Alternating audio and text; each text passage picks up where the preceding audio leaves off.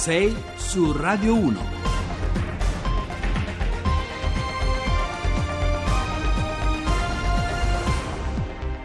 Bentrovati a 6 su Radio 1, buongiorno, martedì 10 aprile, sono le 6 e 8 minuti al microfono con voi Giovanni Acquarulo, c'è ancora l'Ungheria di Orban in primo piano, l'idea di Europa che ha in mente il leader, campione della destra identitaria ungherese. Cercheremo di capire se la sua affermazione contribuirà a cambiare la faccia dell'Unione, a spostare in qualche modo il baricentro delle istituzioni europee e se avrà un effetto indiretto anche sulle questioni di casa nostra. Il mondo, insomma, che, che preme appena fuori dai nostri confini, mentre da noi sull'orizzonte del nuovo governo prevalgono ancora i veti incrociati e ad oggi sembra crescere la probabilità che sia in qualche modo impossibile un vero e proprio accordo politico, una vera maggioranza politica costruita intorno ai vincitori del voto del 4 marzo.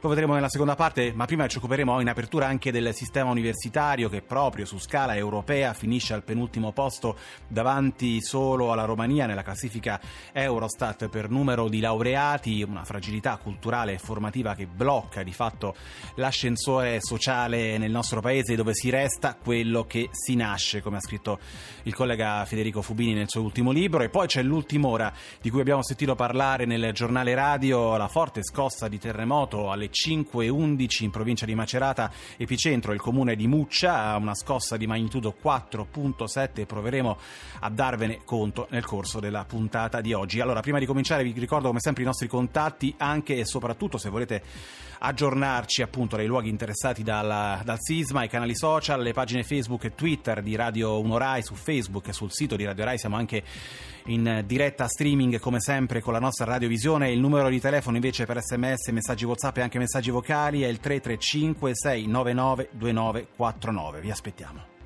6 su Radio 1. Come vi abbiamo anticipato, apriamo oggi con i numeri dell'Università Italiana che, appunto rapportati su scala europea, ci raccontano un paese, come dire, eh, pietrificato, dove la mobilità sociale è bloccata, bloccata perché il nostro sistema formativo, ma non solo, non consente spesso di cambiare la propria condizione di origine, ti inchioda in qualche modo alle condizioni di partenza, penalizzando e paralizzando soprattutto le giovani generazioni. I dati di Eurostat ci dicono che solo un italiano su sei in età da lavoro ha terminato l'università università, il 16% rispetto ad una media continentale del 25%. Siamo insomma al penultimo posto davanti soltanto alla Romania nella classifica europea per numero di laureati, numeri peraltro evidenziati già l'anno scorso dall'Ocse. Ne parliamo stamattina con eh, Carlo Barone, docente di sociologia all'Istituto San Sapò di Parigi. Buongiorno e ben trovato a Radio 1. Buongiorno e buongiorno agli ascoltatori. Professore, non sono dati nuovi, o meglio, non sono dati in controtendenza rispetto diciamo, ad una dinamica che già eh, conosciamo. Cosa significa, si parla spesso di sistema paese, avere così pochi laureati, aggiungerei in molti casi formati male e impiegati peggio, in lavori che non hanno spesso nulla a che vedere con la loro preparazione universitaria?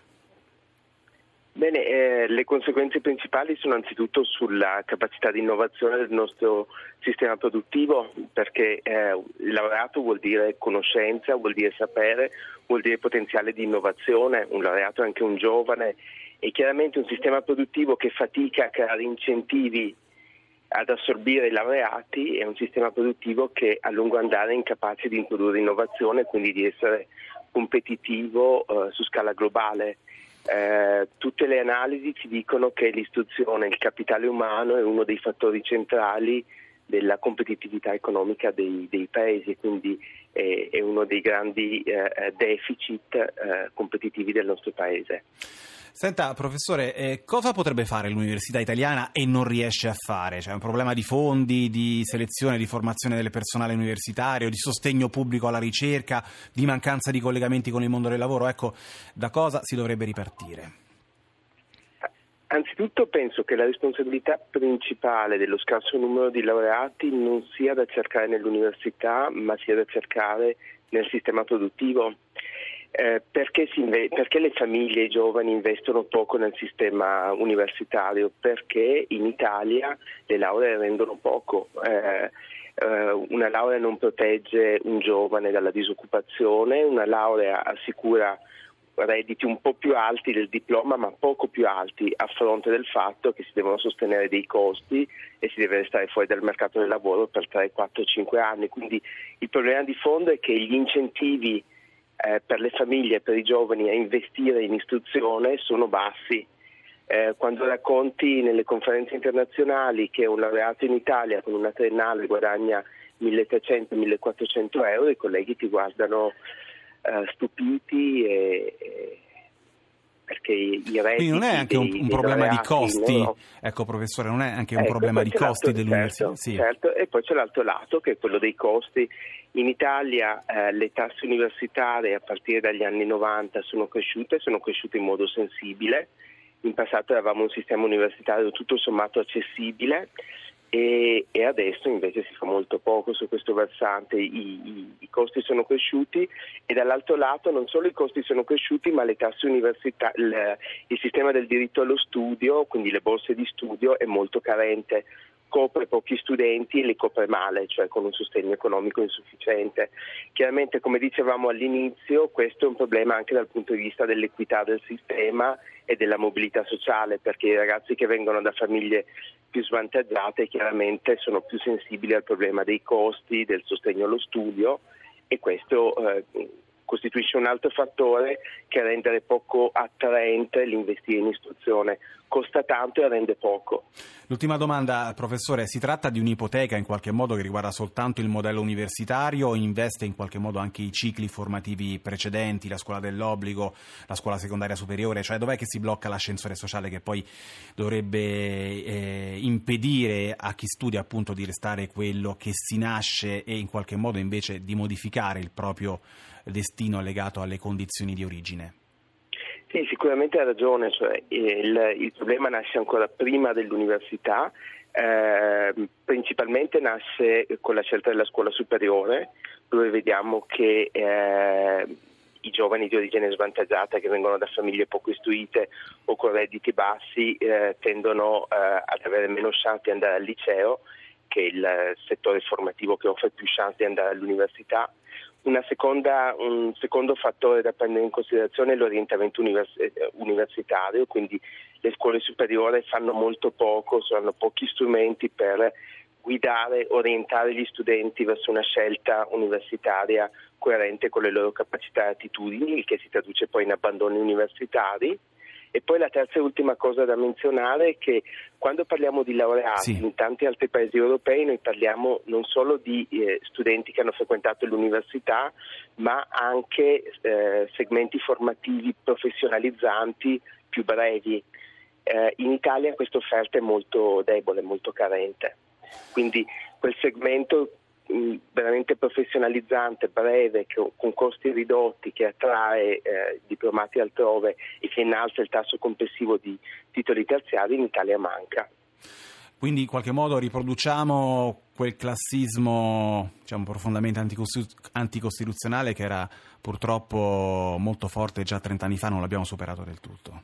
Assolutamente, l'Italia è in fondo alla classifica per numero dei laureati, ma in compenso è in cima alla classifica dei paesi europei più diseguali di fronte all'istruzione, cioè è il secondo paese in Europa per importanza, per peso dei condizionamenti sociali sulle opportunità di istruirsi e le due cose vanno di pari passo, come lei ha notato giustamente, cioè è chiaro che il, il, il, figlio della borghesia riesce comunque ad andare all'università, il problema è che se non diamo opportunità a chi viene da contesti più svantaggiati tiriamo Bene. in giù il tasso di, di laureati.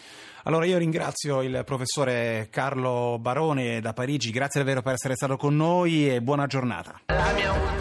La nostra ultima canzone, il nuovo singolo di Motta, sono le 6 e 20, torniamo come vi abbiamo anticipato sull'ultima ora di cui abbiamo sentito parlare anche nel giornale radio delle 6, la forte scossa di terremoto di poco fa, delle 5.11 in provincia di eh, Macerata, epicentro il comune eh, di Muccia a 53 km da Perugia, 65 da Terni e a 85 km eh, dall'Aquila, il sisma eh, di magnitudo 4.7. Abbiamo collegato con noi al telefono in diretta Carlo Doglioni che è presidente dell'Istituto Nazionale di Geofisica e Vulcanologia. Buongiorno e benvenuto.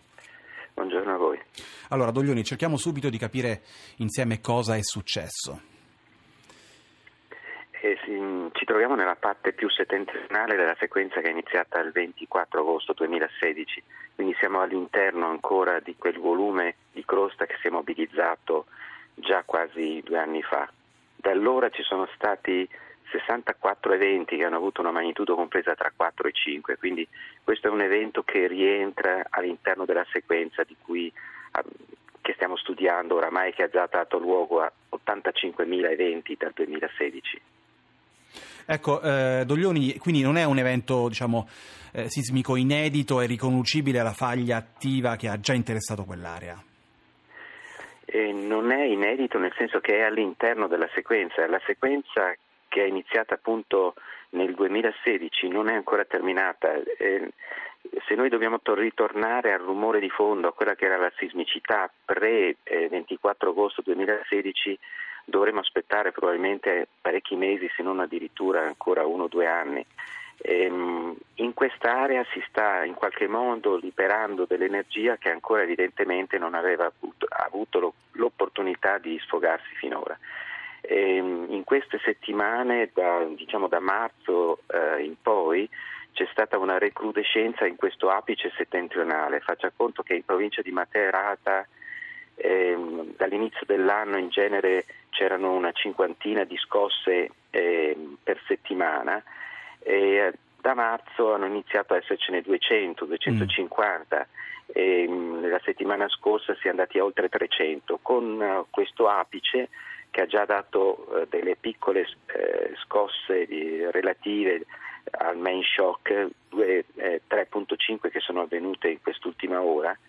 Quindi è una sequenza all'interno della sequenza, ma fa parte di tutto quello che è il corteo di repliche che ci si dovrebbe aspettare dal grande evento del 30 ottobre di magnitudo 6.5. L'evento di questa mattina eh, delle 5.11 Doglioni, la fermo, la fermo, un istante perché abbiamo collegato con noi anche il sindaco eh, di Muccia, Mario Baroni. Buongiorno sindaco. Buongiorno. Ecco, ci può raccontare anche cosa... Se è, anche se non è un buongiorno. Posso immaginare, ci può raccontare cosa è successo? È riuscito a fare una prima ricognizione dell'area? Allora, abbiamo fatto un giro e ovviamente la gente è impaurita, la gente, anche quelli che abitano sulle, sulle SAE, sulle abitazioni di emergenza, sono usciti fuori perché chiaramente queste scosse non ne generano ulteriore paura ulteriore a quella Ma che ci sono stati già... danni, feriti, no, sindaco? No, danni ancora non lo sappiamo perché dobbiamo verificare quelle che sono le case, quelle agibili, verificare, dobbiamo sentire i proprietari delle abitazioni se hanno subito danni, perché il problema adesso non sono più le case quelle danneggiate. Non ci sono però feriti, sindaco, comunque? No, ci... no, feriti no, no, per fortuna no, questo è già un lato positivo che Benissimo, Sindaco, ci sentiamo più avanti. La ringrazio, ora c'è l'Onda Verde e noi torniamo subito dopo. Grazie mille.